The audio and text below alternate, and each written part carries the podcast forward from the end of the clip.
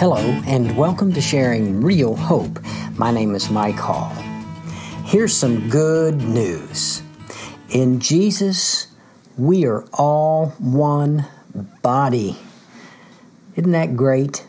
When you come to know the Lord Jesus Christ, when you put your faith in Him and become a genuine follower of Christ, you are brought into this one body of Christ, the church of the Lord Jesus Christ.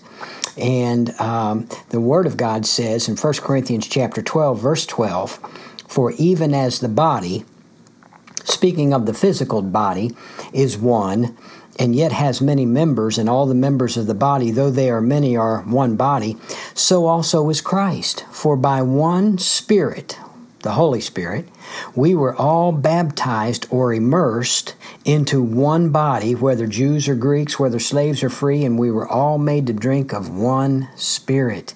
And so, uh, in in Christ, we are a part of that one body. Now, what I'm talking about here is what I'm calling organic unity.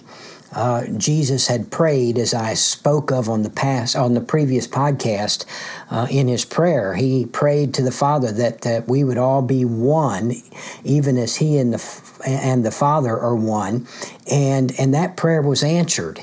Uh, we are organically one body. Organic unity and practical unity are really two different things. Practical unity is actually those of us who are believers getting along, getting along together. And and practical unity is a choice we make. It's a choice that requires real effort. So even though when we're, we're saved, when we become a follower of Christ, we are placed, we are put by God's Holy Spirit into the body of Christ, into the church of Jesus Christ. And in that sense, we are all one and, and we all are unified. Yet, on the other hand, in the practical day to day living, we can be divided. We can uh, not get along. We can not be in unity. That's, again, what I would call practical unity. And we have to make a choice to put in the required effort to keep the unity. Now, here's more good news God actually gave us what I would call a roadmap directions on how to keep that practical unity, on how to get along in the body of Christ. And that roadmap could be summed up by this two word phrase one another. Because in the scriptures, uh, uh, the, the New Testament scriptures, depending on how you count, there are with with uh, with some duplications there are at least 59 one another's or each other's in in the New Testament and and there may be more than that, but but at least fifty nine. And, and, as I said, some of them are are duplications. For example, love one another is something that comes up uh, more than one time. But if I count each of those just one time, I'm looking at at least 30 different one another's or each other's in the New Testament. Now that's not a that's not a small number, and and God gave us these uh, one another's. These are commands. They're commands, not suggestions, not options. They're commands that are given to us who are in the body of Christ, and and when these commands are obeyed, they absolutely lead to, to practical unity. Now, as I said uh, just a couple of minutes ago, 1 Corinthians chapter 12 talks about the, the church uh, as the body of Jesus Christ. And as I read in verse 12, everyone that's saved is baptized or identified, immersed into that body of Christ. Everyone. Doesn't matter who you are, you're Jew, a Greek, slave, or free. In other words, anybody in, at any position in life, any ethnicity, um, we are all come to Christ the same way. We all become a part of this body the same way. And in uh, chapter 12 of 1 Corinthians, uh, he talks about the importance of every last member. There is not any member that can say, um, I don't have need of you. Uh, for example, in the in the physical body, the eye can't say I have no need of the ear, or the hand cannot say I have no need of the foot every last member of our physical body is important. Now, there are some that are more obvious than others, there are some that are more prominent than others. for, for example, I notice uh, the older I get, uh, a, a certain member of my body becomes more prominent. Actually, two members, the nose and the ears, right? they're out there, they're prominent. But there is another member of my body that's not seen and never will be seen by me that is absolutely absolutely essential, necessary, and that's called the heart. You know, the heart is down, uh, hidden inside the chest, and and I'm telling you, I need that heart, and I really need the nose to smell and the ears to hear. Uh, there's no member of the body that can say we don't need you. Uh, they're all important. They all fill a particular area of the body. And so when we're in the body of Christ, we have to learn to value and to respect and to appreciate each other. And the other thing that we see here in 1 Corinthians 12, beyond the fact that every member is important, is every member is designed to care for one another. We're all designed to care for one another. Now, let me read some scripture here, some of the verses from 1 Corinthians chapter 12, and I'm reading verses 20 through 27. Listen up.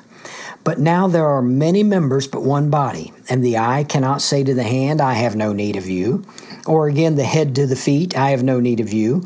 On the contrary, it is much truer that the members of the body which seem to be weaker are necessary. And those members of the body which we deem less honorable, on these we bestow more abundant honor. And our less presentable members become much more presentable whereas our more presentable members have no need of it. But God has so composed the body, giving more abundant honor to that member which lacked, so that there may be no division in the body. Listen, but that the members may have the same care for one another. And if one member suffers, all the members suffer with it. If one member is honored, all the members are, are rejoicing with it. Now you are Christ's body and individually members of it. Do you follow that? We all uh, should have the same care for one another. It's very important. We should all have the same care for one another. That's what he says there, and and every one of us are are Christ bodies, and we're individual, are Christ body, and we are individually members of of that body. So, if we should have the same care for one another, what is the basis for this kind of of mutual care? Uh, I, I believe that can be found in Philippians chapter two verses 1 to 5. Follow with me as I read these verses. Philippians 2 1. Therefore, if there's any encouragement in Christ, how many members of the body need encouragement? If there's any consolation of love, if there is any fellowship of the Spirit, if any affection and compassion, Make my joy complete, Paul says, by being of the same mind, maintaining the same love, united in spirit, intent on one purpose. Do nothing from selfishness or empty conceit, but with humility of mind. Regard one another as more important than yourselves. Do not merely look out for your own personal interests but also for the interests of others. And then here is the kicker, verse 5. Have this attitude in yourselves, which was also in Christ Jesus.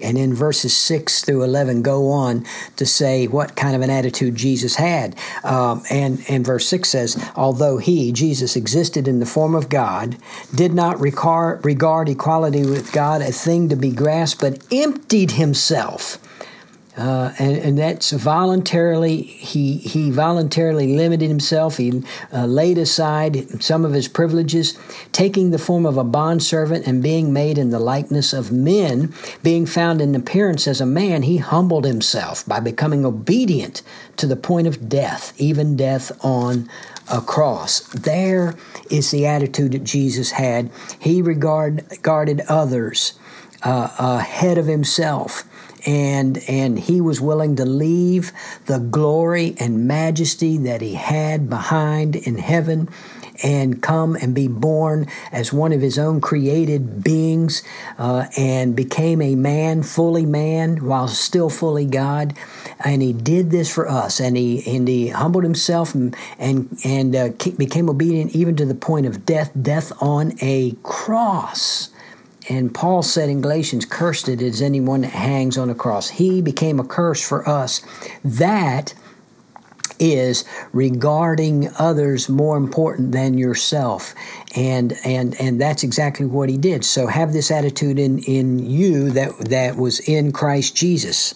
Uh, i want you to think about that for a moment. So we don't do anything by from selfishness or empty conceit Okay, we got to lay aside selfishness, our own conceit, our own pride, our own ego, and with humility of mind. So, uh, um, being willing to humble ourselves regarding others more important than ourselves, not merely looking out for our own personal interest. It doesn't say don't ever look out for your personal interest. We have to be responsible, but look out for the interest of others, putting others ahead of ourselves. That seems to be a foreign concept in many circles today and in our culture. Uh, it's all about me, me, me, but that's not what God is looking for. How's this possible? It's possible, according to Ephesians 5, verse 18, through the spirit filled, the spirit controlled life. Don't be drunk with wine wherein is excess, but be being filled with the Holy Spirit.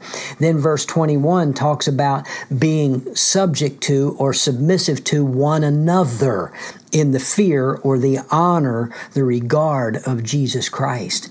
So, as we allow the Holy Spirit who lives in every last believer, if you're a true believer, a true follower of Christ, you have the Holy Spirit living in you.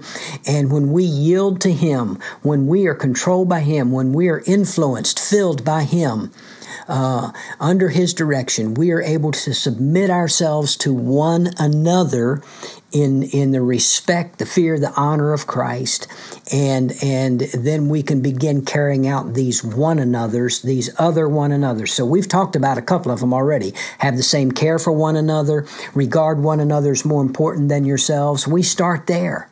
We start there. We start with laying aside our selfishness and saying, I'm going to be controlled, walk by the Holy Spirit. And as we are controlled by the Holy Spirit, we are able to carry out these one another's. And these one another's are what help us to maintain practical unity in the church, in the body of Jesus Christ. And so on the next podcast, we're going to do an overview of these one another's. We're going to go through them quickly, but we're going to give you an overview, something just to whet your appetite so that you can dig in a little deeper and learn how to do your part to keep unity in the assembly that you attend, in the church that you're a part of. Well, until we do that on the next podcast, God bless. Thank you for listening to this edition of Sharing Real Hope. We hope that you were encouraged in your walk with Christ by what you heard. Please take a moment to email us with your questions, prayer requests, and comments. Our email address is sharingrealhope at gmail.com. Again, that's sharingrealhope at gmail.com. Or you can visit our website at sharingrealhope.org. Until next time, keep living in and sharing real hope.